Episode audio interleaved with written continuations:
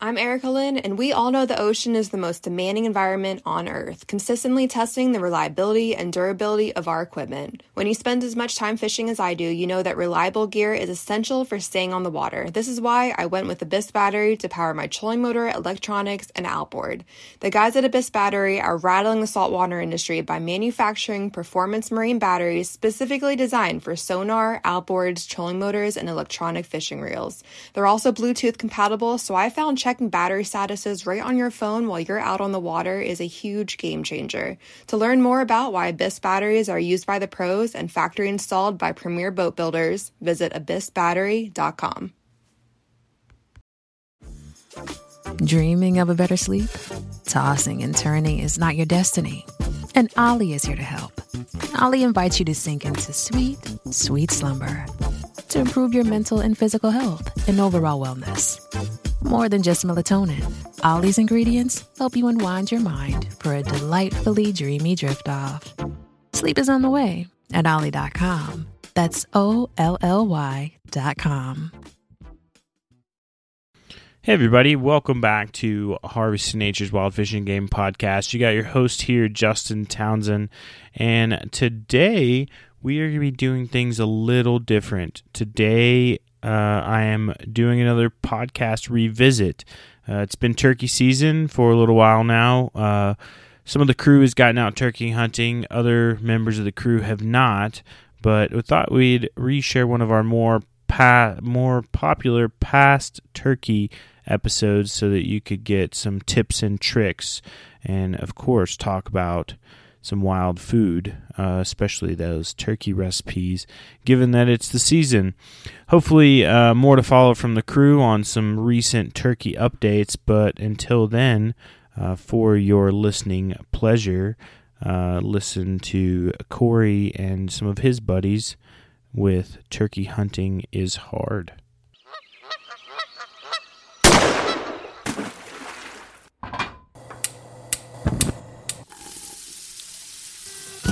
Join Justin Townsend and the Harvesting Nature crew as they explore the world of cooking wild fish and game while sharing recipes, tips, tricks, and lessons learned from their pursuit of wild food. We sure hope you ate before the show, because you're going to leave hungry. This is the Wild Fish and Game Podcast. Hey, everybody, welcome to the Harvest Nature Wild Fish and Game Podcast. This is Kory, and I am here with a few of my friends again in northwestern Pennsylvania. And we are talking about turkey hunting tonight because here in a couple weeks it is going to open in Pennsylvania, and I, I believe it's open in other parts of the country right now. Before we get started, I want to remind our listeners about our Adventures for Food podcast. It comes out every other Sunday. And if you have a story, please email us at what's cooking at harvestingnature.com and we'll get you on the show to tell your story. Uh, also, join our Facebook community page. It is called the Wild Fish and Game Community. The link will be in the show notes. So, today's episode is sponsored by Allen Company. They were nice enough to send us some gear, some of their Shocker Series gear for us to use for this turkey season. So, if you go to buyallen.com and use coupon code HARVEST10, you'll get 10% off your order. So thank you, everybody at Allen Company. And tonight I have Tyler, Jeremy, and Tony. Uh, you may recognize them from our Mountain Men of Pennsylvania episode. We'll start off with each of them telling a little bit about themselves in terms of turkey hunting, what you've been up to, getting ready for the season, and whatnot. So, Jeremy, do you want to go first? Uh, my name's Jeremy Criswell. Um, in terms of this season, I haven't done a whole lot yet. I've been out kind of scouting. I've been doing a lot of shed hunting, so I've been kind of scouting for turkeys uh, while I'm doing that. Heard a couple birds the other day, goblin going crazy, so that was pretty exciting. Um, I don't know. I've been kind of taking a, a little bit easy on turkeys this year. Uh, I've been focusing a lot on shed hunting this year, but uh, I'm sure I'll get after it here once the season rolls around. I'm anxious to take my uh, son out a little bit, maybe get him out in the youth season. He's going to be seven. Oh, he is seven. He'll be eight this year. So he's still pretty young, but I want to get him out there, get him, hopefully get a bird, maybe get, you know, coming in and get him exposed to it anyhow. But that's about it for me. So you've had quite a bit of success turkey hunting in the In past Oh yeah, yeah, definitely. I've grown up turkey hunting. I've been hunt- hunting turkey since I was twelve. Uh, I'm fortunate. My dad got me into it real early. Even before I could hunt, we were always going out and. I mean, that was his passion was turkey hunting. So we'd go out and there was a state. I think it was a state park down in Allegheny County, Mingo Park, and we they had birds everywhere, and we'd go and just mess around with them and call them and split up flocks and call them back in. And so, yeah, we did a lot of that. That was in the 90s, and there was a lot of turkeys then. And um, yeah, up here in Warren County, since I moved here, I've killed quite a few birds. Last couple of years, I've killed a, quite a few birds. So, You got two last year. two right? last year and then one the year before. So, yeah. Tony? Hey, my name's Tony Finelli, also a big turkey hunter. So, like Jeremy, my dad got me into it when I was young. I can remember going out before I was old enough to hunt and sitting there. I actually remember my dad taking me and my sisters out together. I remember my first time my dad ever calling some birds in, and I could hear them coming in, and I was reaching down with my hands with my gloves off and signaling to my dad how many there was two different birds, and uh, I ended up birds see my hands and spooked off. So learned from uh, maybe ten years old that you need to be real still and uh, be fully camoed up. So, but yeah, I mean, uh, I've been chasing turkeys for I guess twenty years now. So twenty five years.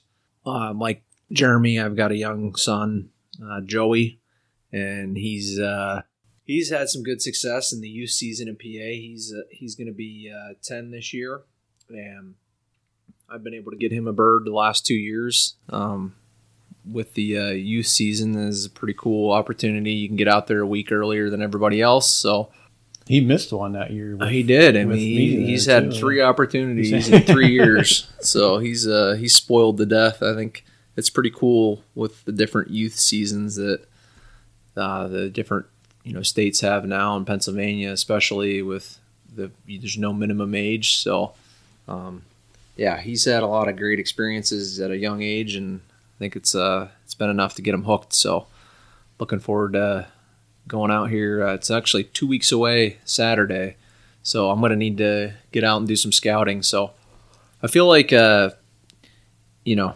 you're if you're still a few weeks out and you haven't done any scouting or done a little bit of scouting, it's actually probably not a bad thing because I feel like turkeys are still kind of moving around a little bit, and Yeah. so, um, but I think I would say you know within a week or two of season, then it's a good idea to you know get out ahead of time and start looking. So I'm I'm hoping to do that soon. That's about it. So Tyler, How can I follow these two? I mean, so, if you remember from the last podcast, I I've, uh, I used to hunt and I haven't done it for probably ten years. These guys keep trying to coax me into going, so maybe one of these years I'll go with them. Um, this will be the year. Let's make it the year. let's make I'm it the year. I'm going to guess it's probably not going to be the year. it's probably not going to be the year per our conversation earlier. yeah. Tyler. got his fifth child on the way. Yeah. So Um, maybe next year. Maybe next year. We'll see. But turkey hunting was never really my grandfather's thing, so we never really went. So I went one time with a friend of mine, and I learned pretty quick he didn't really know what he was doing because we didn't see any birds or anything. So yeah, I got to go with one of you guys that actually know what you're doing. Yeah. We'd like to have you. Don't go with me. I don't know what The I'm doing. Best part with. about turkey hunting is you can get out. I mean, the it gets light at five thirty. I mean, shooting hours might be five forty-five, six o'clock at the beginning of the season, but by the end of the season, it's probably five thirty or even earlier. So Yeah, and the weather's a lot nicer too. the weather is a lot nicer, and uh, I mean, you can end up shooting a bird, coming home, and being being home before the wife and the kids wake up. Even so, Yeah. Yeah, now you're tired the rest of the day, and you might have to take a nap, which will make the wife happy. But Back before I had kids, I'd go out, shoot a bird, and still go to work. That's what I'm saying, you probably go to work. Yeah, it's, I could still make it to work on time. yeah. do that. I've, I've done that a few times. As long as you're not Yeah. not as long as you don't go too far away, right? Yeah. Yep. Yeah.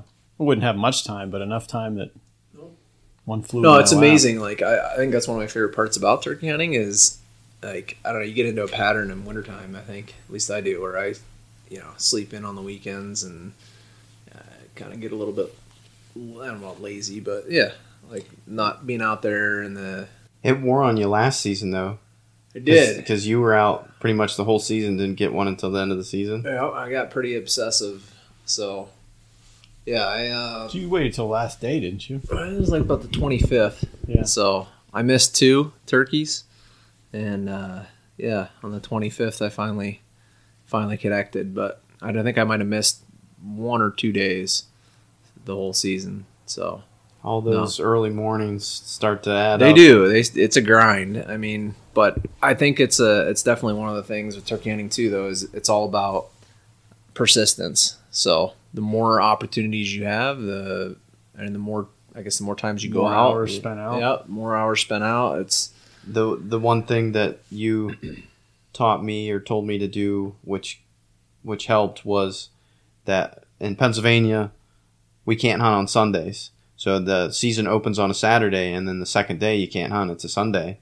And and you said, Tony, you said that go out scout that day because nobody else is going to be out. Everybody's you know Tired re- yeah, day before. resting up from the day before. So I went out and I located birds that morning.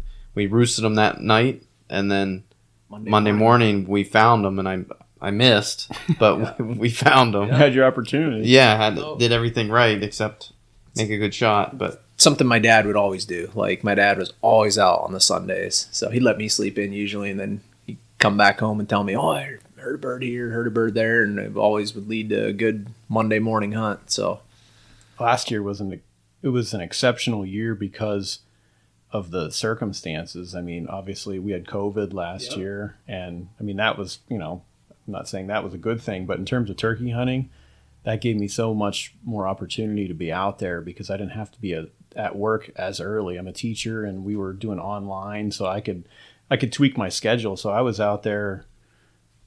I don't know. I was out there probably in February. I think I started or early, like March or something. I would ride my bike and mountain and scouting then. But yeah, I mean, I was out there a lot last season. yeah, that's yeah, that's one of the reasons why I mean, got we, you were out with me riding Yeah. riding your mountain or riding your bike too. We want to talk about all, all aspects of turkey hunting tonight, from scouting and prepping for the season to different strategies and setting up on turkeys, calling, necessary equipment, and then hopefully we can have time to touch on a few few of our favorite recipes. But Tony, I know you wanted to talk about a little bit of turkey biology and and and stuff, so I'll Yeah. let you. Uh, so I think it's important to understand for you know beginners and people that don't know a lot about the biology of the turkeys is you're actually trying to reverse nature. So in in nature, a gobbler is going to gobble, and the hens are going to come to the gobbler. So when you're out there, you're trying to sound like a hen primarily. Um, I mean, there is some certain circumstances or some people that might try to call and sound like a jake or uh, do some gobble calls, but f- for the most part, you're trying to sound like a hen, and you're trying to convince that gobbler to come to you.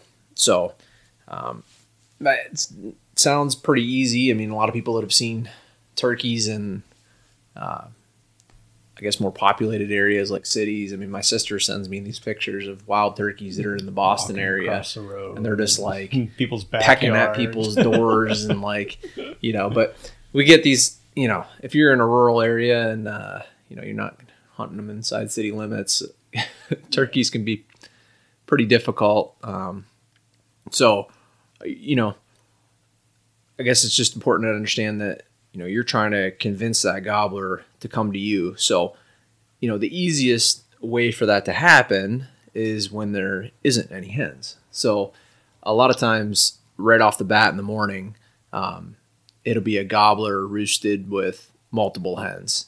And it doesn't matter what you do uh, you know calling wise uh, that bird's going to come down out of the roost and get with those hens and a lot of times those hens will be competitive and if you know if you sound like a hot sassy hen they're to kind of lead him away from you. I've had that happen lots of times. So, um, but as the morning goes on and that gobbler breeds those hens, then they're to go to nest. And so when they go to nest, and like Pennsylvania, you can hunt until noon for the first two weeks of the season, and then um, the last two weeks of the season you can hunt till five. When those hens go to nest, that's a great opportunity to be out in the woods because you might catch that gobbler without a hen.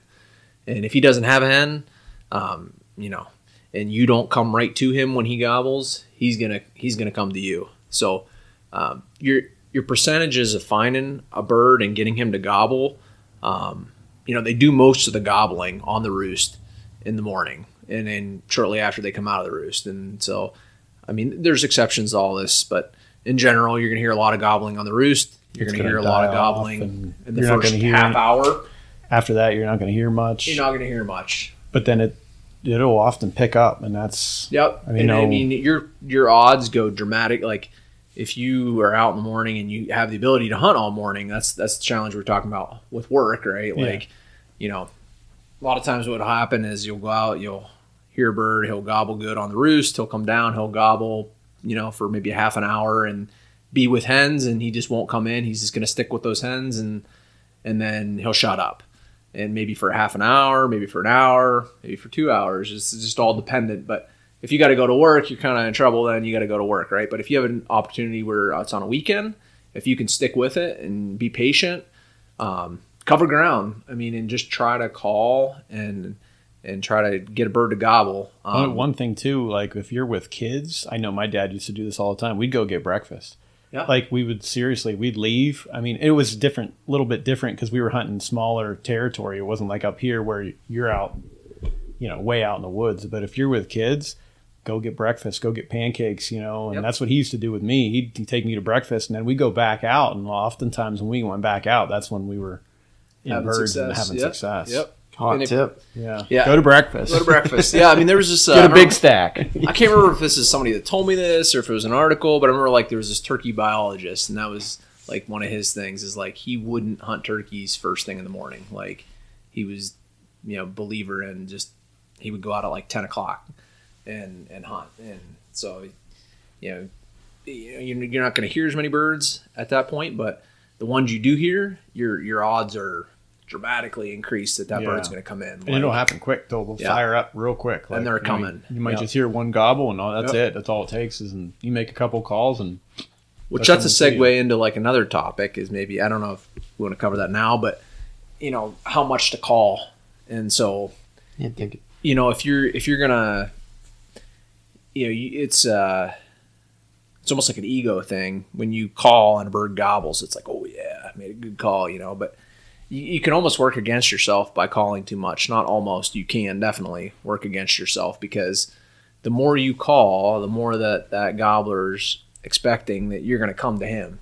And so I've had it happen before where I'll have a bird that's that's coming my way and I, you know, get a little overconfident and you know, you get that and you, you just get that uh, feedback, right? Because it's Yeah, like you you call love and getting it's like, that oh, constant awesome, feedback, You know, yeah. it's like you hear that bird gobble, I'm like, all right, you know. But that uh, gobbler's also thinking like, "Hey, she's going to come to me." exactly. You know? So Yep. then it just goes the opposite direction, and and the more you call, the more that they can pinpoint your location. Which, you know, gobblers, if you ever look at a turkey, they don't even have an external.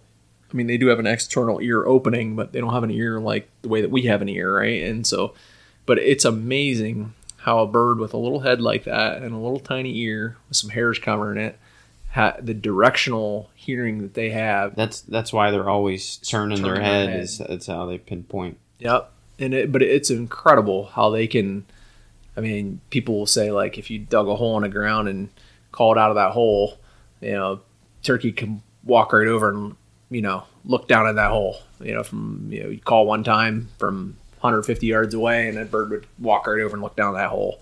I believe it. I mean, it's it's pretty incredible. So, but the more you call, the more they know exactly where you are, and the more that they're looking for you. you got a potential for them to look look for you to come to them. So and they have great eyesight. I was doing some research on their eyesight. Like, what do humans have? Like, twenty twenty. Well, as far as like the rods and cones, like we have Oh, uh, like you know single rods and like but they have like double they have like two double cones like the they have significantly better eyesight than than humans do so they they can pick out any movement Yeah, anything that looks I feel like funny it's the movement. I mean, as soon as I, Yeah. just any little and and just really small movements too. I know I've gotten busted out of a tree stand a couple times. Oh, I- know, like being a, in archery season. I've had you know. incredible. I had a bird. I was out on a hunt in Illinois, and I was in a tree stand, and I had a fall turkey tag, and the outfitter told me, "Yeah, I've been seeing, you know, guys have been seeing some gobblers in here, so you know, just be aware and be ready." And I remember I heard a bird. I heard some scratching. I didn't move any of my body. I just twisted my head to the right, and I had one of these birds at like hundred yards pick me off out of the tree like nothing. I mean, I it's it's Yeah. it's amazing. like, are you kidding me? Like, really? yeah, exactly. It's it can be very frustrating. But Yeah, I think- they're they're looking for. I just saw this article here recently that the number one killer of hen. They did a study in Pennsylvania on uh, it was uh, it was bobcats. Oh, okay. So the number one thing that got turkeys in Pennsylvania was uh, was bobcats. They did this adult hen study, and there was like 40 deaths. But next to a bobcat, between owls and hawks, kill a tremendous amount. It was like if you added the owls and the hawks and other, it was like other avian predators that they couldn't identify what killed it. If you added those three up, that would exceed the bobcat by far. So, I mean, other birds are coming at these turkeys all the time. So they always have to be looking. On the lookout. So go a little bit more into into calling because you have a you say here take his temperature. So yeah, so uh, I would say for like, you know, on the roost. That, that's another thing too. Like on the roost, the more you call, generally, the more all you're really going to do is that bird's just going to stay up there in a roost gonna longer. sit there in a roost. and he's just gonna wait. he's gonna gobble and gobble and gobble and gobble and wait for you to come over there so he can see you to fly down. So, I mean, I think generally like less is more, especially on the roost. So maybe you want to uh, you. I think it's a good idea to let them know you're there, um, but something really soft, Tree and maybe just one or two calls, maybe three. You know, I mean, it's uh, it's hard. Like I said, I mean, when you when that bird gobbles at you, it's uh, it's hard to restrain yourself. As soon as I'm convinced that he's heard me, like I'm just making like real soft tree yelps, and if I think that he's heard me, then I'm shutting up until he's on the ground. yeah. Yeah, it, you want to call a lot because that bird that we had up here on the on the farm up the road, it was just hammering all like con like every two seconds. It was just hammering, and uh, you know you just want to call back and have him call you know answer your calls, but And then so like Jeremy, I know you you carry a wing, Mm-hmm. so like you like to maybe like if you hear him fly down or or maybe like right before you think he's gonna fly down, some guys will like you know take Beat a that wing, beat off that the wing off or the beat tree. off my lap. You Yeah. know, Kind trying of to sound like a bird flying down. simulate a hen that just popped down out of the roost. So, I mean, uh, you can do a fly down cackle. So usually when the turkeys fly down, they, they they'll cackle. Um, and you could try doing that. Um, I don't know. I'm not convinced whether or not it's necessary, but um, So there, there's different types of calls, both in the the what you're saying with the call and the actual mechanism you're using to call. So there's friction calls like pot calls, push button, box calls, and then you have your diaphragm like your mouth calls. Mouth I like mouth calls, they're cheap and I practice to and from work cuz my wife would kill me if I practiced in the house. Yeah. So, That's everybody's wife.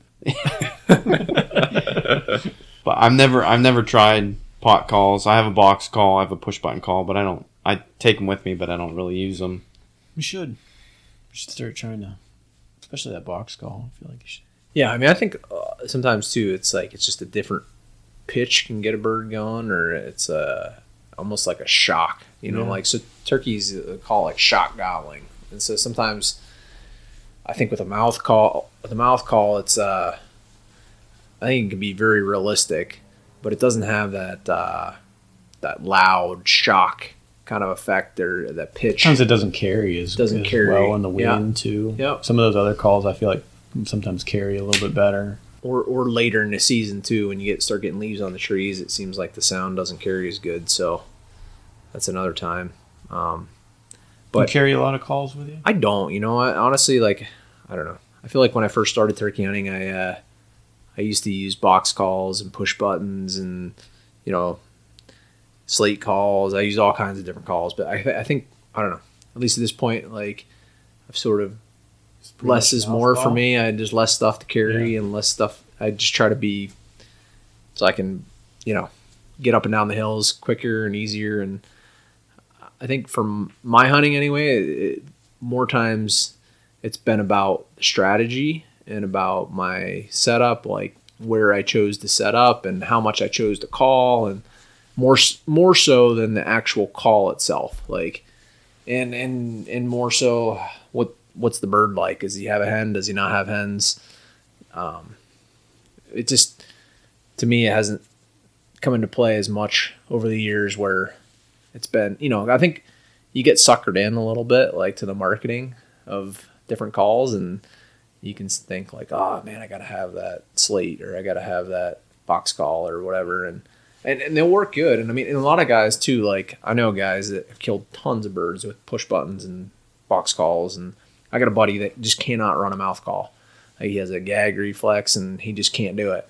And he's killed more turkeys than anybody I've know. I mean, he could just, I mean, he goes to Massachusetts every year and kills two birds and then kills two birds in New York. And I mean, probably 95% of the years he's, he's getting four birds a year and doesn't ever run a mouth call. So it's, uh,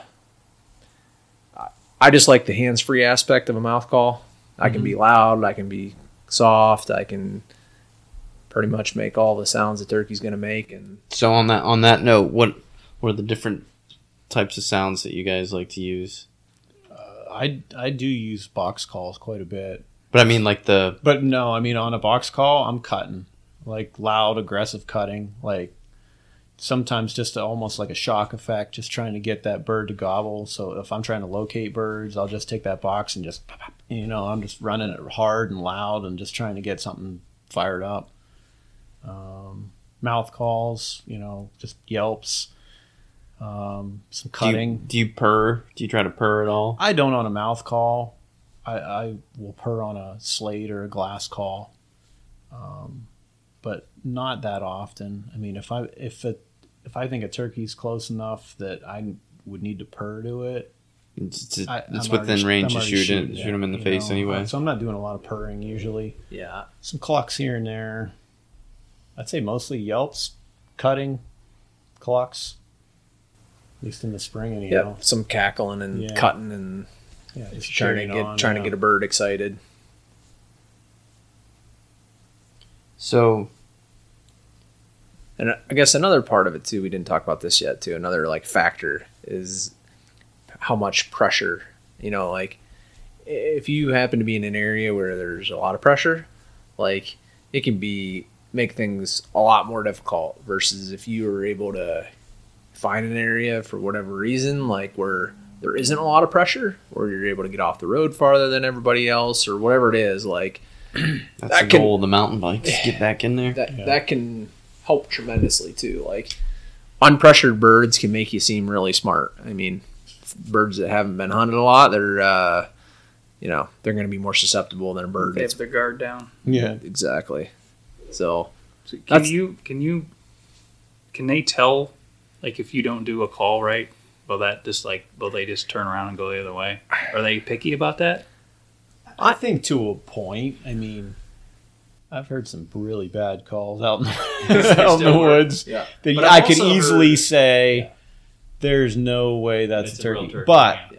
I've think you were had ju- make some mistakes. Yeah. oh yeah, I've heard turkeys where you know I'm like, "There's no way that's a real turkey. That's a Yeah. guy, and it's Yeah. a turkey." You know, so As long as it's passable. yeah. Yeah. I mean, and you you'd be shocked at some of the noises that turkeys actually make. I've heard turkeys that sound like bicycle horns before, like you know, like jakes and stuff. Oh yeah, Jake's are sound Oh, man. ridiculous. So I mean, you never know. There's been a lot of times where I've been fooled by real turkeys. You know, thinking like, oh man, that's a guy. Yep. Or something like. These two guys calling back and forth to each other.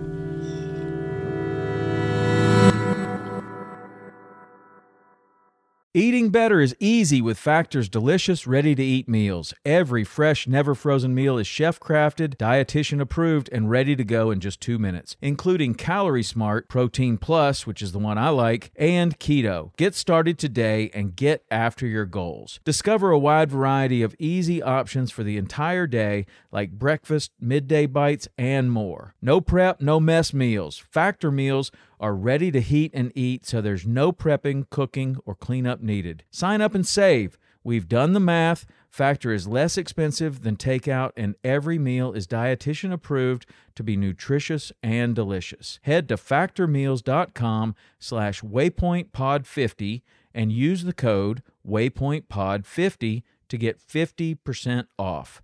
That's waypointpod50 at factormeals.com slash waypointpod50 to get 50% off. After years of fine print contracts and getting ripped off by overpriced wireless providers, if we've learned anything, it's that there's always a catch.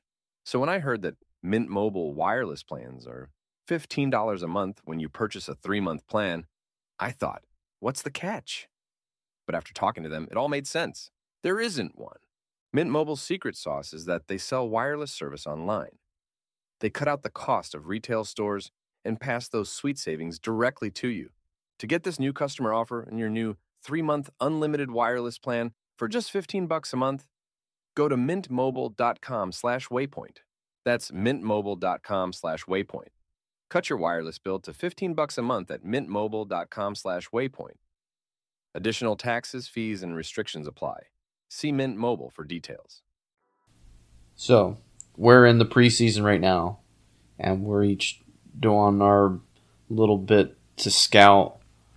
Jeremy, you like to get the mountain bike and get back in That's far and, and listen, but is that is, is that basically the what's I guess what the best strategy to take when I just when like the mountain bike because I can cover way more ground and way faster. so you're So I'm you're just going back wherever the the This gated roads yeah, or whatever. This time of year, I'm looking for a gated road that's keeping people from, you know, they're going to have to walk back or they're going to have to ride a mountain bike. And I don't see too many people that are riding mountain bikes. So I'm getting back there and I'm just, you know, early in the morning, I'm just calling off, you know, ridges and off points and just hoping to hear birds. If I don't hear anything, I hop back on the bike and Just keep going. keep going and just till I Co- hear birds and cover cover, cover a much good couple miles on the mountain bike makes it so much faster. That's the main thing you're looking for, uh, listening for, looking for is hearing the birds gobbling, knowing that that something's in I that just know area. something's in that area. Something's roosting in those that site.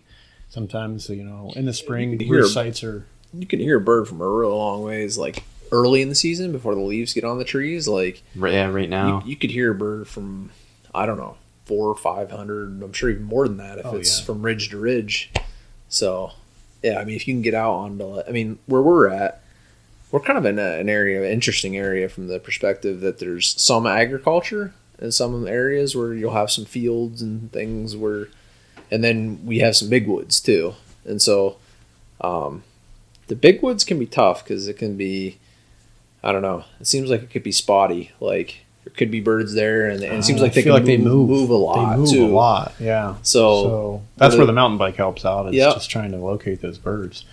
I feel like whenever you're hunting agricultural areas and things that are broken up more, those roost sites are maybe a little bit more predictable. They're going to use them a lot more. Yes. Yep. And it seems like I don't know. It just seems like in our area specifically, like we were just talking about how like populations seem like when we were we both had this like similar experience when we were growing up in the the late '90s. It just seemed like there was a lot of turkeys. Like my first season I ever hunted, I missed two birds, and then I killed a bird on the last day, and kind of a theme here with me. but uh, I mean, it- to have three opportunities in one season was like crazy for a 12 year old. You know, I mean, it's tough to get a 12 year old three opportunities, right? So, um, but it just seemed like there was just that kind There of numbers all over the place. turkeys, and Yeah, I we- think the '90s were the good old days. Yeah. for turkey hunting. Yeah, we found some charts online, like with Pennsylvania populations, and that it wasn't just like one of those things where you remember it to be a certain way. It actually, like, yeah, if it you really look at it, that's what it- it showed that the populations were definitely the highest then. What's But getting them? Coyotes and coy- all those predators, yeah, Fish It's funny that you Fishers, said bobcats because Yeah. I've get, I'm getting a lot of bobcats cats on my trail camera. Me too, yeah. I'm getting fishers on my trail camera. Both. both and you got to remember too. I mean, it's there's other predators too, like even just raccoons and porcupine. I mean, if you think about all the things that can get a turkey, because they're not just getting the turkey itself or getting the nests. Yeah, they're know, ground and so- nesting birds. yeah. They're pretty susceptible. So they have a lot of a lot of predators. They even had uh, they they traced one of the that study I was telling you about with the bobcats as the number one.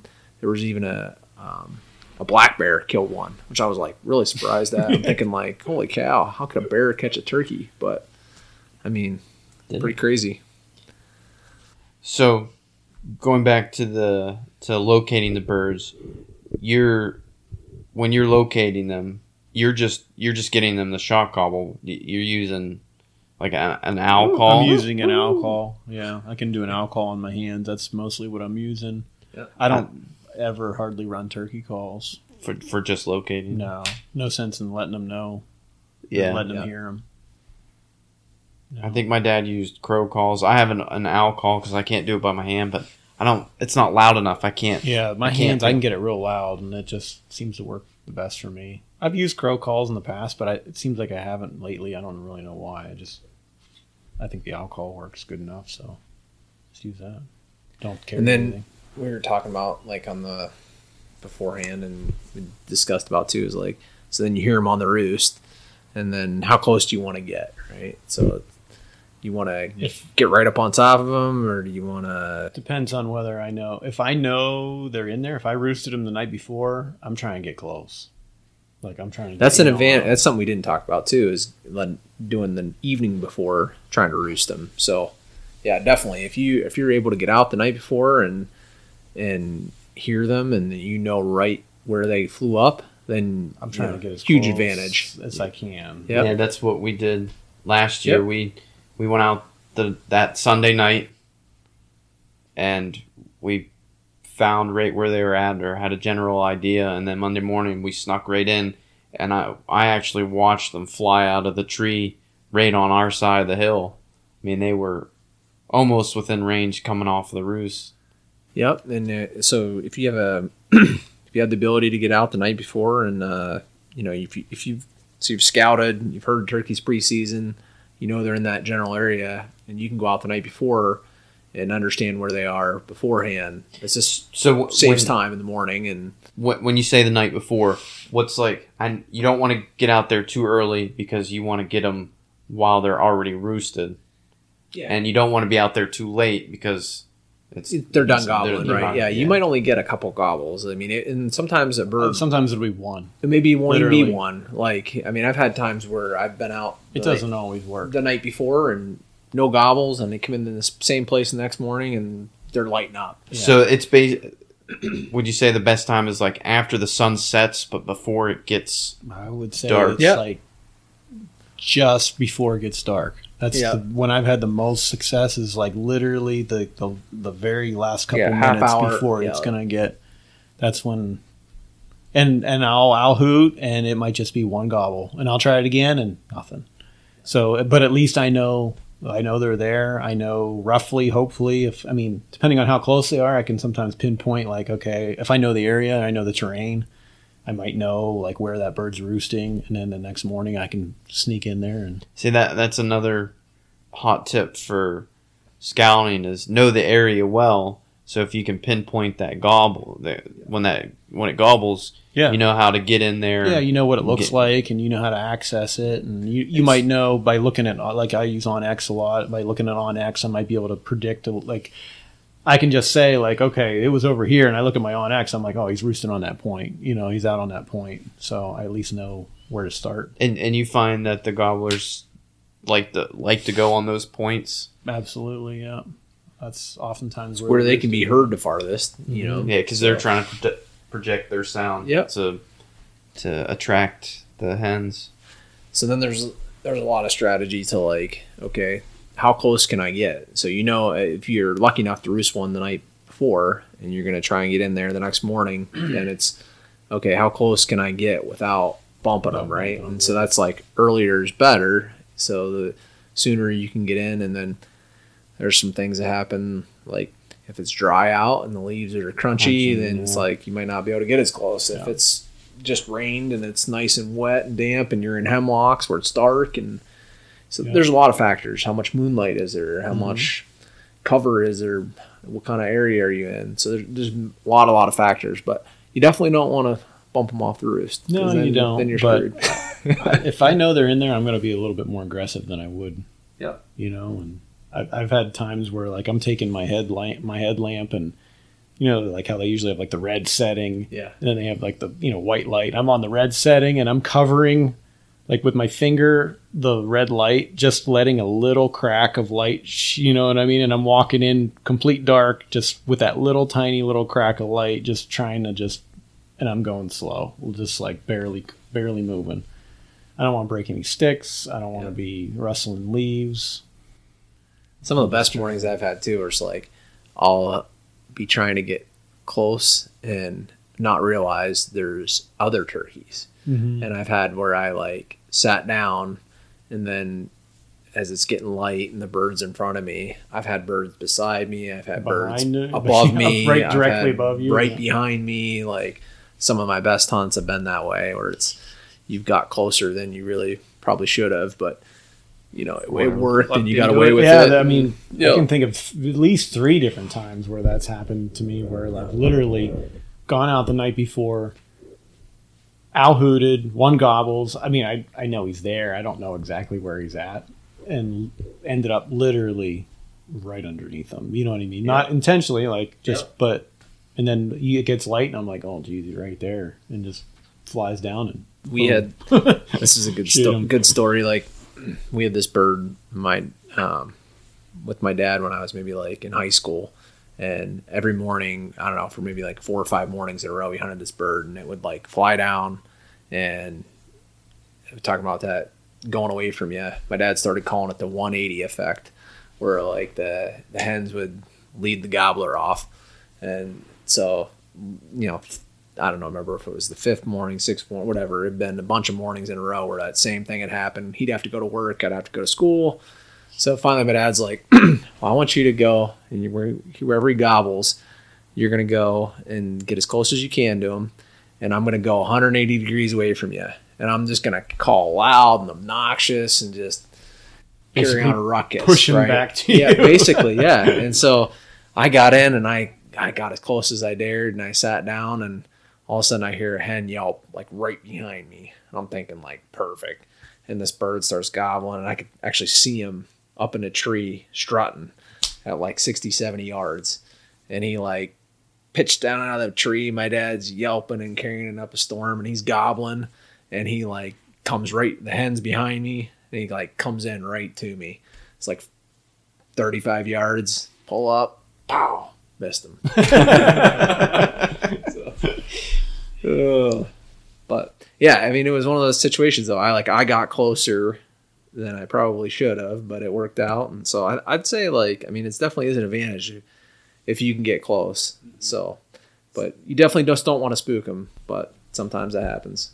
So some some other strategies, some things that I learned with, while hunting with Jeremy is you typically want to set uphill from the bird. They, they like to travel uphill. They don't really like to go.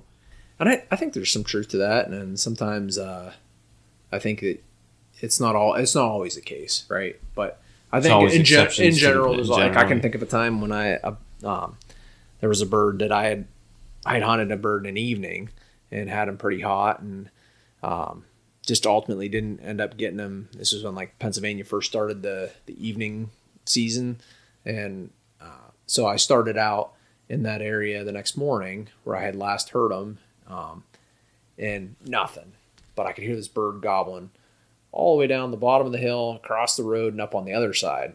And so it was like daunting because I had just gone up to the top of this hill on the one side. I'm thinking like, oh my gosh, there's got to he's this is it must be another one that I'm hearing. Like there's there's got to be a bird on my side, and I waited and waited and waited, and it was really light, and there was no other gobbling on my side of the hill, so I went all bombed all the way down to the bottom of the road, come back up the road, and he was already on the ground, and I'm below him, and I'm thinking like I really don't want to go get above him, and I'm calling, and he's pretty hot, but I just like seems like he just won't come in close enough, right? So finally, I'm like, all right, quit being lazy. So I circled around, got above him, and no sooner did I do that, and he was gobbling right where I had just left from.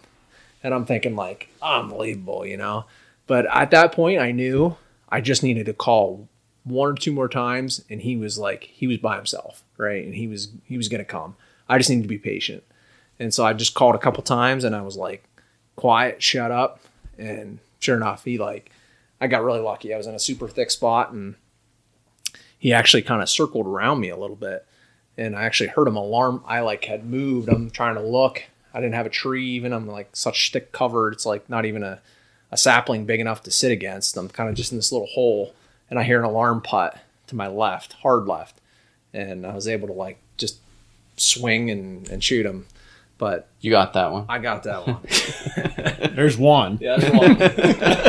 It's the only But- turkey he's ever killed. But point being, that bird came downhill like easily, right? I mean, he would have if I was just patient on the previous setup, I would have killed him the first time. So, but again, and that's where a bird without hens makes you, you know, think you're smart or think you're good, right? It's like if if they don't have hens in general, like you can probably make some mistakes and call too much. It doesn't matter. Like you have such a better chance. Generally, I'm trying to get even with them.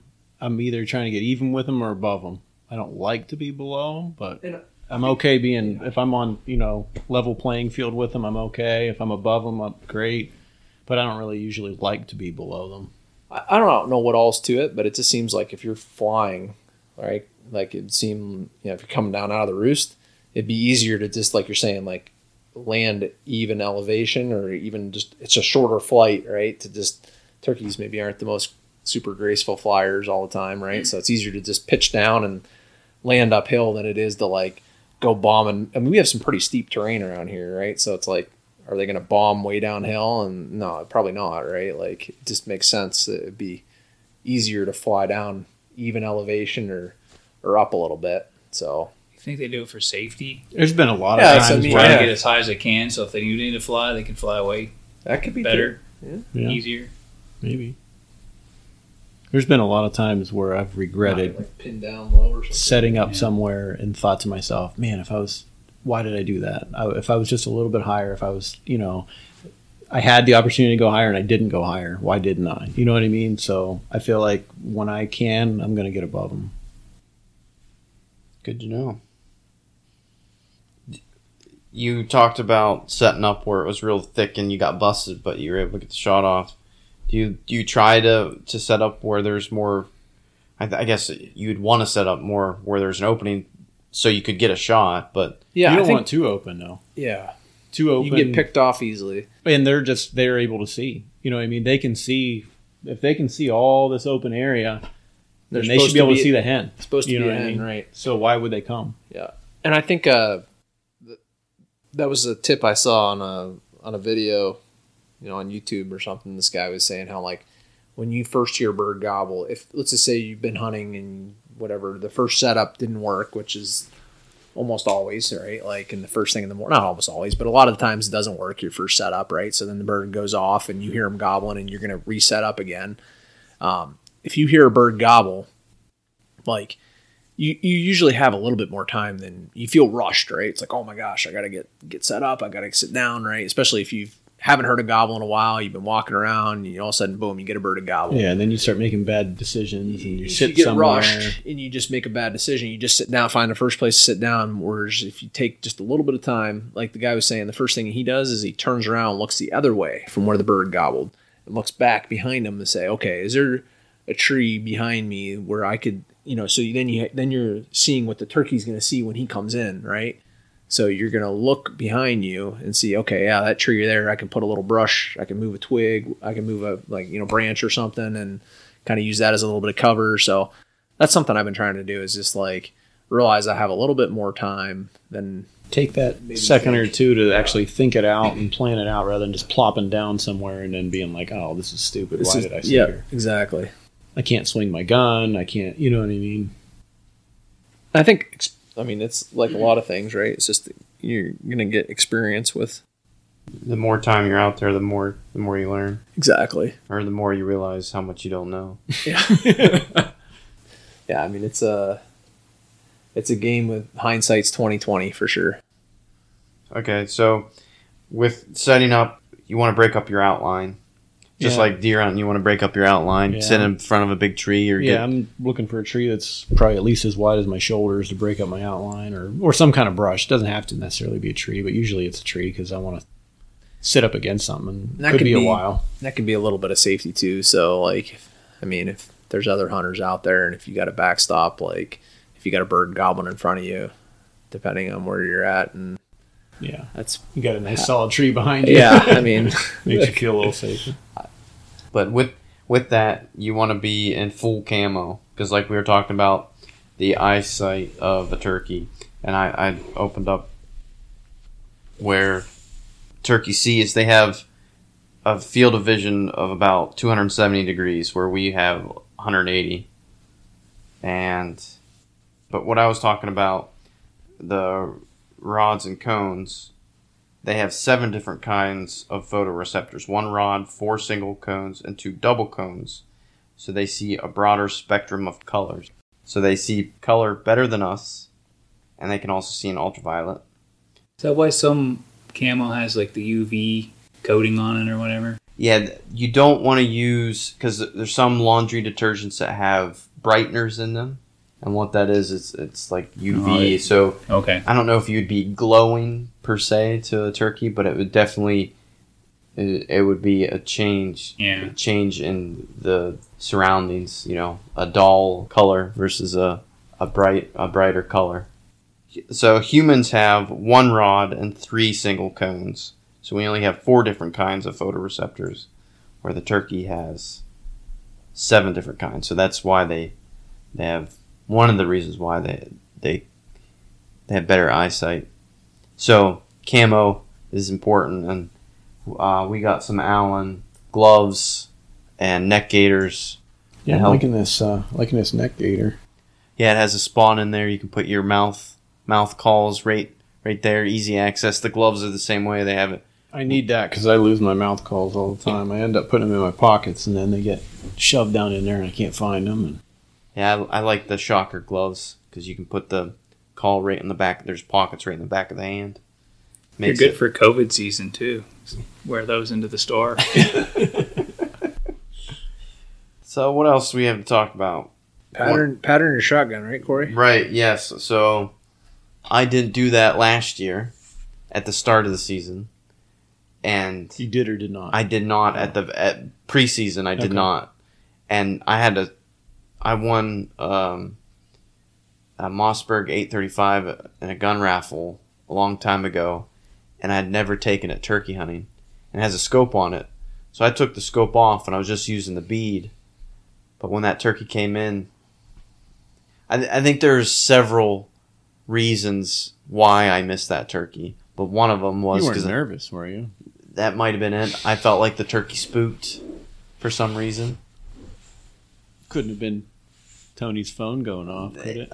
I don't know. that, Wasn't that the story? Like no, I phone was uh, I was trying to video, and the, it was just like first light, right? And these birds come in, and like I, I hit hit record, and the and the light came on the phone oh, like because it was so dark. like the flash. Flash, Oh, yeah, that'll do it. Yeah, so but yeah, Kory forgot to take the. Doesn't mount. matter what kind of No, camo you have no, on. If you're well, running well, yeah, I had the the rail on for he the forgot scope. to take the mount off, so he couldn't really see down the rib.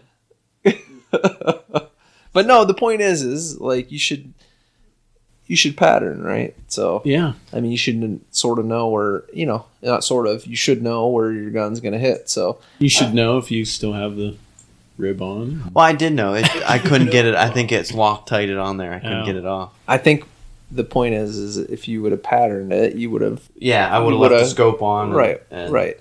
And after Either way, the, yeah. the next day, or was it the next I day? missed, yeah. I I patterned my shotgun. I've missed a lot of turkeys like over the years, and it seems like you shouldn't miss them. Like you're shooting a shotgun, has a pretty good pattern. Like there should be no excuse. But there's some science to it that I didn't until last year after the miss and talking with you about what I needed to do to pattern. There's a there's a science to it. There's different things you need to do. no, I mean uh, I think so. I think if you're gonna use a like, I like the idea of using a red dot or a scope of some sort of I don't know.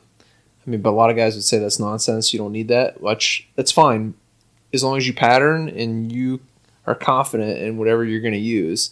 So I think if you know, it's like I I don't know. I feel like it's because it's a shotgun. You feel like oh, I don't need to practice, right? It's a, it's a shotgun. I'm how am I going to miss, right? Well, I'm here to tell you that you can miss a turkey very easily.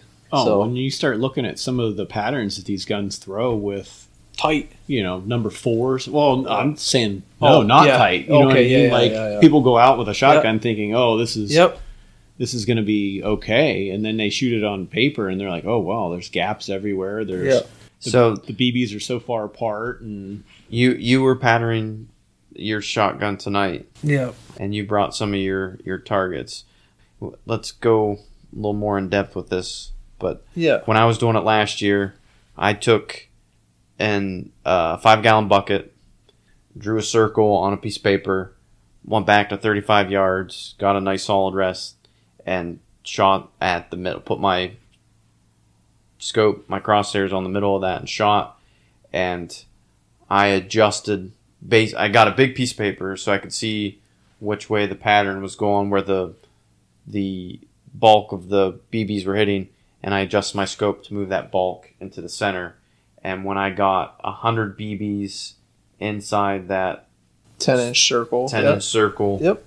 and it seemed to be centered, Centered. Yep. I I said thirty five yards Yep. is my And you can make that centering as scientific as you want to make it. Your eye's a pretty good judge, I think, in seeing where it's at, or you can grid it off. That's sort of what I've kind of been doing here the last couple years. Is I make make a ten inch circle, make a twenty inch circle, and then I just draw crosshairs through it and count how many are in each quadrant. So you get like little pieces of pie, and you just. I think it's a good way to do it if you want to. we can see if it's balanced. Yep, exactly. You can get pretty scientific about it if you want. So, but I think the basic message is is if you're gonna obviously if you use a red dot, then you can. That's the advantage is that if your gun does pattern left or right or up or down a little bit, you can adjust for that. Versus Whereas with a bead, Yeah. you're doing Kentucky windage, which Compensating, and Yeah. that's never good. no. So, but if you know what you have, then you can repeatably, you know, you can do it. Then that's, I mean, there's a sim. The nice part about using a bead is it's simple, right? Like there's nothing to fail. There's no battery run out, and but you just need to practice and know where your gun's gonna hit. and Know what the best load is. know what the best load is and what gives your gun the best pattern. So, and there can be, you know, some guns will shoot better dirty, some guns will shoot better clean.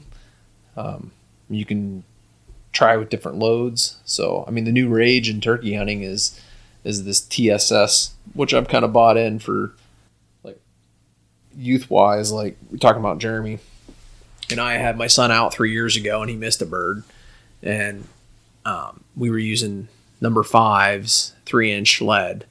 And I mean, I was showing you guys that pattern I had with number five, three inch lead, and it's pretty poor at 35 yards, maybe two or three in the kill. He's using a 20 gauge. 20 gauge. And and so this TSS, this tungsten super shot, that stuff is basically with number nines, which is a lot smaller tiny pellet. pellet. You can you can shoot, you know, a ton more pellets in a in a sub gauge in a 20 or I mean there's guys So it's just way more dense. than way more dense. I mean, uh, it's it's like uh, 18 grams per centimeter cube versus lead is like, I think it's 11 and a half or 12. So, I mean, it's almost 50 percent more dense. And so with the smaller pellet too, you get better penetration and there's less wind resistance. So ballistically, it's better. So basically, like the number nine shot with TSS is as good or better than number five lead. Um, and so you know for sub gauge shotguns, it's in my opinion, it's it's the way to go. I mean, Downside, sh- it's expensive. it's expensive. It's very expensive. It's, especially now. oh my! Yeah. I was like looking at six bucks the a store the other day. Yeah. Oh yeah, it was Yeah. like six dollars a round or something like that. yeah, or even maybe more. Seven. you turned me a onto those uh, Winchester Longbeard. Longbeard XR. Yeah. That- I think that's what I'm using right now. Yeah. I Yeah. like those a lot. Feels like if you're shoot shooting a 12 gauge, you don't really need the TSS. You know, there's Longbeard XR. It's got this like liquid buffer in it, and it's some pretty incredible patterns you can get out of a 12 gauge. Yeah, and Yeah, I'm my gun using really a likes those. three and a half inch mag. The thing knocks you on your butt. Yeah. So Do you guys all have Magnum shotguns? Are you, you guys shooting I shoot a three and a halfs or threes? I shoot a three and a half. I've I've been using my son's 20 gauge. I take him out until he gets one, and then I just use his gun. So with the TSS, it's I mean it's I like carrying around the light like smaller shotgun, and it's it's nice for if you're running and gunning and trying to cover ground. So, if, if any of our listeners out there are successful this year, um, we have, or Ryan and Emily Long of The Way We Hunt has a, they have a how to clean video. We'll put that in the show notes. Um, so, take a look at that before you go out so you have an idea what you're doing. Um, but now, let's move to you got your you got your turkey, you did your scouting, you did your shot patterning. You did everything right, and you got a turkey on the ground. You cleaned it. Now we're cooking it. Um, there's a couple recipes that that I like to do. Um, the meat eater put out a Chick Fil A copycat recipe for turkey nuggets, and you marinate them in pickle juice, and then you you deep fry them. I have a I, I really really enjoy that recipe. That's good with the Chick fil A sauce. And then don't leave your legs and thighs in the woods because Hank Shaw has an awesome turkey carnita recipe uh, that you use use the legs and thighs for him. So I highly recommend that recipe. We'll put those in the show notes. Um, what do you do? You guys have? I'm a big fan of that Yeah, turkey go se- carnita. Yeah, we- second think and we've third all- that one, Yeah, we've like- all cooked that one. It's yeah, like we've I couldn't all- believe it. every single year we're cooking that. Yeah, it's uh, I couldn't believe I was thrown away. I mean, for years it was. Ter- I know this is terrible, but we just like cut the Yeah, breast just out. assume they're inedible and yeah, or difficult. they're to so tough and- and they're not gonna be any good to eat. But man, you showed us that, and I mean, it literally just falls right apart. It's good. We also have some uh, recipes on the Harvesting Nature website. Uh, I believe uh, one of our contributors, LC Hunter, put out a turkey and white wine porcini fricassee recipe. So check that one out. And then our other another field staff writer, Sean West, has a wild turkey ravioli with brown butter sage sauce. So those those are some very good looking recipes. We'll have to maybe if I'm successful this year, I'll, I'll try one of those. Um, is, is there any any other any other things you'd like to? I'm excited about this uh, Chick Fil A copycat. I'm gonna try. I that. think I tried that. Maybe. Yeah. I think you. I think you told me about that last year, and I think I tried it. It was pretty good. And that, that pickle juice Yeah. is the key to that. Yeah, it tasted just like a like a Chick Fil A sandwich because they always put the pickles on them. Yeah, it's delicious. I was just wondering what a fricassee is. Fricassee. Let's see here. It's Fricassee, uh, I think a Bugs Bunny for some reason. Daffy duck. So Yeah. the fricassee: potatoes, olive oil, thyme, salt, pepper, butter, cheese. But the fricassee is you use the turkey breasts, olive oil, salt, pepper, mushrooms, uh, bell pepper, onion, flour, white wine, broth, some lemon, sugar, egg yolks, heavy cream, parsley, thyme, garlic, butter, and So pretty much your whole refrigerator right. is in this fricassee. So it Sounds pretty good. You dredge you Freaking dredge dredge the breasts in uh, flour, and you brown them in in a skillet, and then you put them put them with some with the potatoes, I'll be up for that meal when you make it, Kory. Yeah, that sounds pretty good. Yeah, I- sounds delicious. I mean, there's, I mean, the rest, the ingredient list is is kind of long, but it's nothing crazy. Most most of the stuff I think a lot of people would have in their in their pantry. I think the main thing I would have to buy are the mushrooms. There's porcini and button mushrooms that you put in there, but Well, we could go crazy and harvest some mushrooms out of the forest. pick if some knew more we doing. yeah, well, I've never Tis the found season. Yeah, I've never found morel. I got to go looking for leeks. Yeah, it's leek season. Yeah, but I, I don't trust myself looking for mushrooms. No, it's that's. A lot of I feel, better know I feel like that's you better know your mushrooms, otherwise you you're gonna be in trouble. yeah. what was your tip? Rangefinder. If you're an archery hunter and you have a rangefinder, that's uh, that was one I that was a new one that I screwed up last year. So I've missed turkeys for all kinds of reasons. I've been doing that the last not not so much last year, the year before, like three, four years ago. I was in that same boat because it was early season and up here, you know, there's no vegetation. So you got these birds coming in. Especially if you're in like public land where you got big open hardwood. Yeah. it can be tough to know. Yeah. This this bird I missed last year it was in that snowstorm. It was the day Kory killed a bird. You guys had texted me, oh, got one. I'm like, oh man.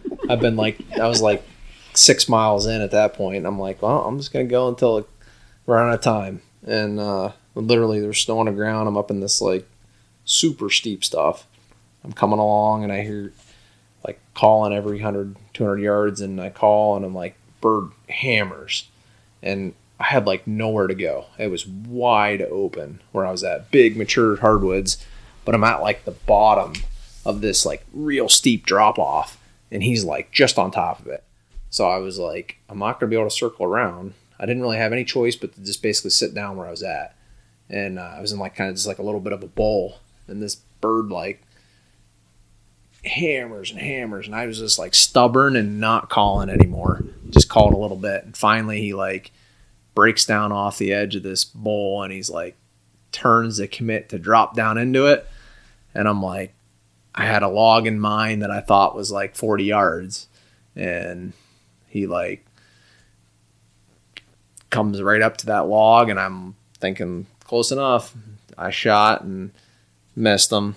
I come back later with my rangefinder, brought my dog because it seemed like I might have rolled him, and wanted to make sure if maybe I could like find him, you know. So yeah, I brought my rangefinder, and it was like 52 yards. So I was you know off by quite a bit. So I, I mean, this is like a, another lesson learned. It's like I have a rangefinder, why not bring it with me and check the range? And so yeah, bring your rangefinder. Hot tip. I think it's easy to get sucked in right now too. I feel like there's a lot of talk about shooting turkeys at longer ranges, Yeah. and I feel like 40 know, yards is a good i think it's like if you especially if you pattern and you know but like i think 40 yards is a good is a good goal right like try not to shoot more Yeah, than 40 no more yards. than 40 yards. and it's fun i mean it's like that's part of the challenge of it right is getting close like and then they by the time they get to 40 yards that's it's super exciting Yeah. like so it's worth the wait And sometimes I feel like your setup can kind of help you out too. Like if you're hunting on a top, you know, you can get over to the edge close enough so that when they when Pop they up crest over. and they pop up, Yep. you're within that range rather than setting Yep. up back towards the middle. You know, and then they've got to come and commit, and they've got to come all the way across there. If you can just get them so that they pop up to see what's on the top, and then you know you see a beard, and you can yep kill them at 30 yards and you can rather pre-range what's nice is obviously you're not going to be like ranging the turkey generally speaking as it comes in but Yeah. Range in the tree or Yeah. rock or stump or something. exactly then you got an idea where you got to wait So, we like to end the show with um, a last thought. So I'll just like I'm dealing cards. Jeremy, do you have a, a last thought? How about a favorite turkey hunt? Yeah. What? Yeah. What's your favorite turkey hunt? Hmm, favorite turkey hunt. Maybe I'll go second. Tony, you got one that sticks out in my mind. It actually wasn't a spring gobbler hunt. It was a fall turkey hunt. But we were talking about hunting in the '90s and how many turkeys there were, and we used to hunt over in Potter County, um, out of uh, a hunting camp over there. And that day, I mean, I don't know, fall turkey hunting, you would think like, like right now, like if we went out as a group of six guys, how many people were going to kill a turkey? You know, you probably one or two. All six of us killed a turkey that day. I mean, so like it just shows you like there was a ton of turkeys. That's crazy. I mean, it was That's awesome. yeah, it was. I mean, I was of course the last one to kill one, and it was like late afternoon by the time. I think I missed like two that day, but yeah, like I finally got one, like, and that was a six bird. So it was a pretty cool hunt. Yeah. Probably my favorite hunt. Like I'm torn because I've been lucky, and like I said, my son's got two birds, and so those are definitely really awesome and memorable. But maybe I give the nod to my dad and grandpa on this one. So, um, my first bird I ever killed. So I had mentioned that I missed two that year, and that was like really devastating. We were crying and just, I mean, being absolutely upset. And uh, bird I finally killed, it was the last day. Me and my dad were out in the morning. We're out.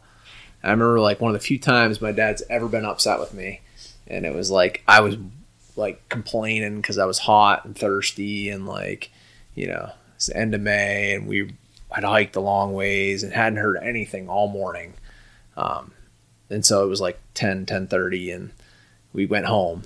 And you know, this is before the days of cell phones and text messages and all that crap. So we got home and one of my dad's good friends was a big turkey hunter, he had stopped at our house and he, he'd had to go like way out of his way to come to our house. Like it wasn't like on his way home or something. He like had come to our house and he told my little sister that your bird's at the gas well. And there was this spot where I had missed these turkeys that year and we had like after I missed the second one in there, it seemed like there wasn't a whole lot of gobbling left going on in there. And so we'd kind of like given up on that spot. Well, my dad's buddy was out that morning and just had happened to stop by there and listen and heard a bird gobbling. He went in, called a bird in. I don't, who knows if it was the same bird or not, but had called a bird in and felt like guilty that he was in our spot, didn't shoot it. And so he left, went back to our house and told my little sister, who's, what's the chances of like, at the time, my sister would have been like eight, I was 12. What's the chances of an eight year old remembering? And I don't even know why she was home alone or my mom was busy with something, whatever. But so she had, you know, this guy, Mel Dinger, had told my, my dad, told my sister, hey, your bird's at the gas well. And so my dad's like, you know, we get home, it's 1030. I had just been whining and saying I was thirsty and tired. And he's like, I'm like, let's go, you know? And he's like, no, we're not going out. He's like, there's no chance. We, you know, we're not going to hear that bird. And I'm like, come on, let's go. We got to go. You know? So we got out and it's like a little after 11. We go down in this spot. We set up. My dad makes a few calls, nothing. Makes a few calls, nothing. So we're just standing up to leave. My dad's like, oh, did you hear that? I'm like, I didn't even hear it, right? My dad's like, oh, yeah, bird just gobbled. So he's, and we're talking about like late morning gobbling. And it was like, he didn't call anymore. And sure enough, here comes this bird up. And uh, ended up being like one of the biggest birds I ever killed. Like 10 and a half inch beard, inch and 16th or inch and eighth spurs, and it was almost 20 pounds still on the last day. So Nice. it was pretty, uh, pretty super exciting for your first turkey kill. So perseverance too. That's what it's all about. It's Yeah. like Sticking to it. sticking to it. Tyler? Well, I don't have any turkey hunting stories really. How about just a, uh, your favorite hunting story? Well, I did. I do like to go with uh, some of my friends that were actually good turkey hunters and doing the scouting thing and, and doing the owl call and listening to them. I, I was like, you know, I was probably thirteen or fourteen. I would go with with um, their dad, and I'm like, why would a turkey gobble at a an owl? I could never figure that out for the life of me, but it, it works. Yeah.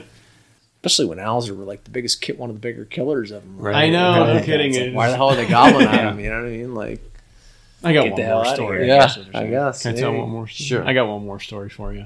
So we were over in Potter County, and it was my one buddy. Uh, his dad owns the camp, and we were probably in college, so we were kind of hunting together. And then my dad and his dad were hunting together, and we'd both we'd just like they drop us off in the car over here, and they'd go back over here, and we just basically walk the hillsides, just hoping to bust up a flock. And it wasn't. I mean, we were only in the in the woods, a couple hundred yards, and there's this huge flock of turkeys, and we run at them, we bust them all up, and they all fly down over the hill, and we're like, oh, and we're like high fiving, like this is great, you know, this is going to be perfect. So we get all set up and put our masks on and we get all ready to call and here comes these guys up through the woods. And i mean this is like backcountry potter county you know what i mean? So like these guys are like dressed in like ridiculous clothing for turkey hunting. You know what i mean? Like like no one would ever hunt turkeys in what they were wearing you know? Like one guy had like yellow gloves on and like just like blaze orange. And i mean it was just ridiculous but anyhow so there, there were some interesting dudes too. So this one guy's like asking us like have you seen my yellow glove? And i'm like because he only had one. And we're like no dude. Like we just busted up a flock of turkeys. Like we're getting ready to call. Like you know like we haven't seen your glove like no we haven't you know and he was like very persistent that he was gonna you know find this glove and we're like whatever you know like come on get out of here you know? The whole time he's standing there he's like doing this weird thing with his head like kind of like looking up in the air and, and like we're like what is this guy doing? Like and we're just laughing like howling at this guy. And my buddy's real good at like impersonations too. So he's kind of like impersonating this guy this whole time you know. Finally they like you know all right well we'll see you later. We even invited him like do you want to sit here like and call? Like we'll call you a bird in. Like just sit down you know. They're like no that's all right you guys. And we're like all right. So finally they leave you know. It wasn't like i mean they were just down over the hill and my buddy and i are sitting there and we hear and we're like what and we look up and there that whole time that guy was looking because there was a turkey sitting directly above us.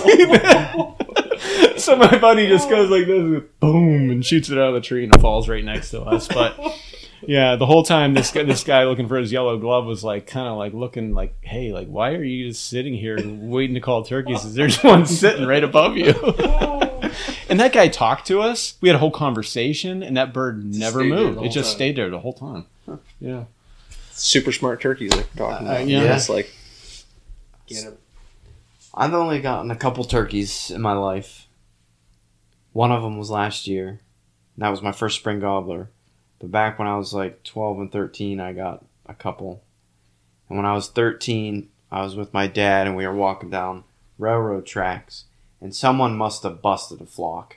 Because as we're walking down, this one flies right over top of us. He goes, Get ready to shoot it. He's like, No, it's it's a bald eagle. Don't shoot. And then it, it lands on the on the bank and it, it's a turkey and you know I I take my time and I shoot it and I get it and it, and and uh, the guys that must have busted it came and started talking to us and everything and and you could still hear it's almost it's almost dark this is fall turkey hunt so you can hunt in the in the evenings and so it's almost dark so we go home and I had school the next day my dad goes out the next morning to that same area because that they um, roosted separately from each other.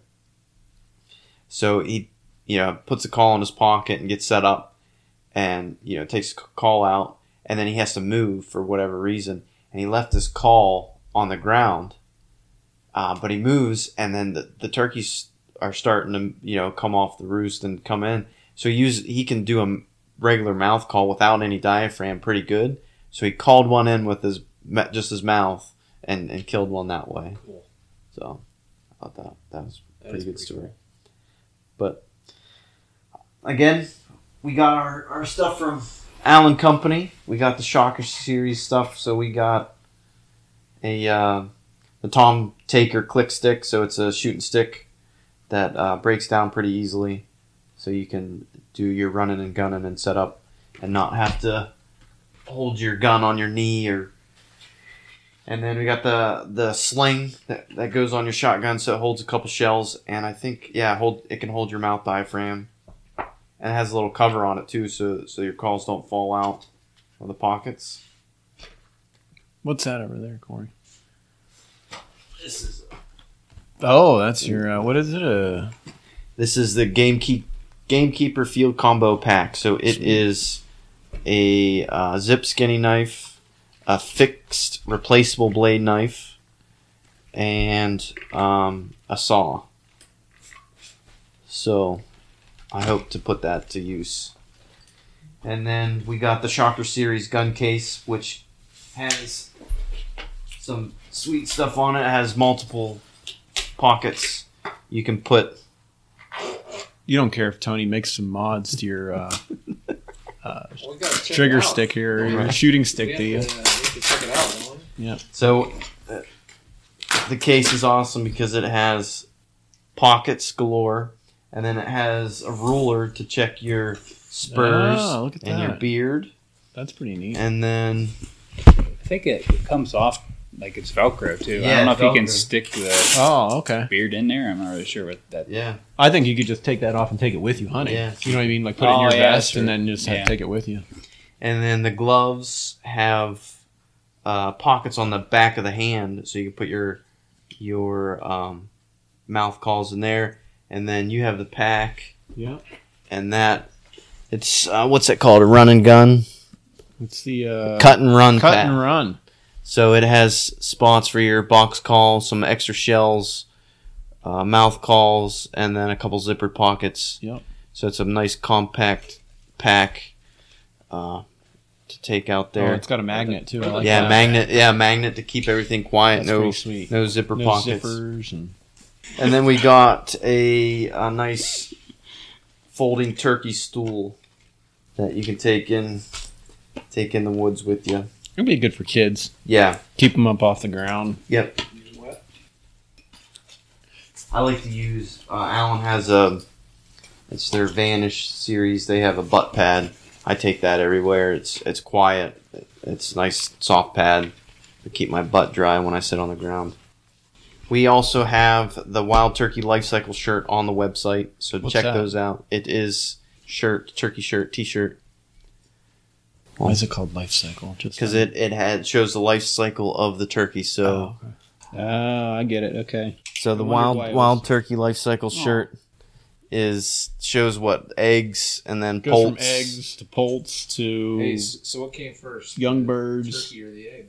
There's a gobbler on here, and then the last one is uh, like a roasting turkey, like oh, right out of the oven. So go go check those out. As always, the show notes will be online, so any of the links or information that we talked about during the show, you can uh, get to those in the show notes. So wasn't uh, Ben Franklin a big fan of the wild turkey? yeah, he wanted it to make instead of the bald International- eagle, he wanted it to make make it our national bird. yeah. So head over to social media, follow Harvesting Nature on Twitter or Instagram or Facebook.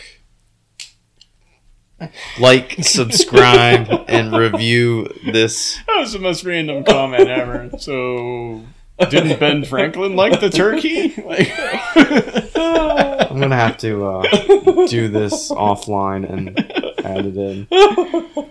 Oh, I think people would like Wow, that. think- yeah. yeah, little little knowledge there, a little Yeah. tidbit. Nugget of trivia. Tidbit, tidbit of information in the middle of your spiel. Don't you think Ben Franklin liked the wild turkey? Please leave us a review. Tell tell us what we're doing wrong. Tell us what we're doing right. Thanks for listening. Comments in the middle of the speech is probably wrong. I'm sorry. I apologize. Have a good night.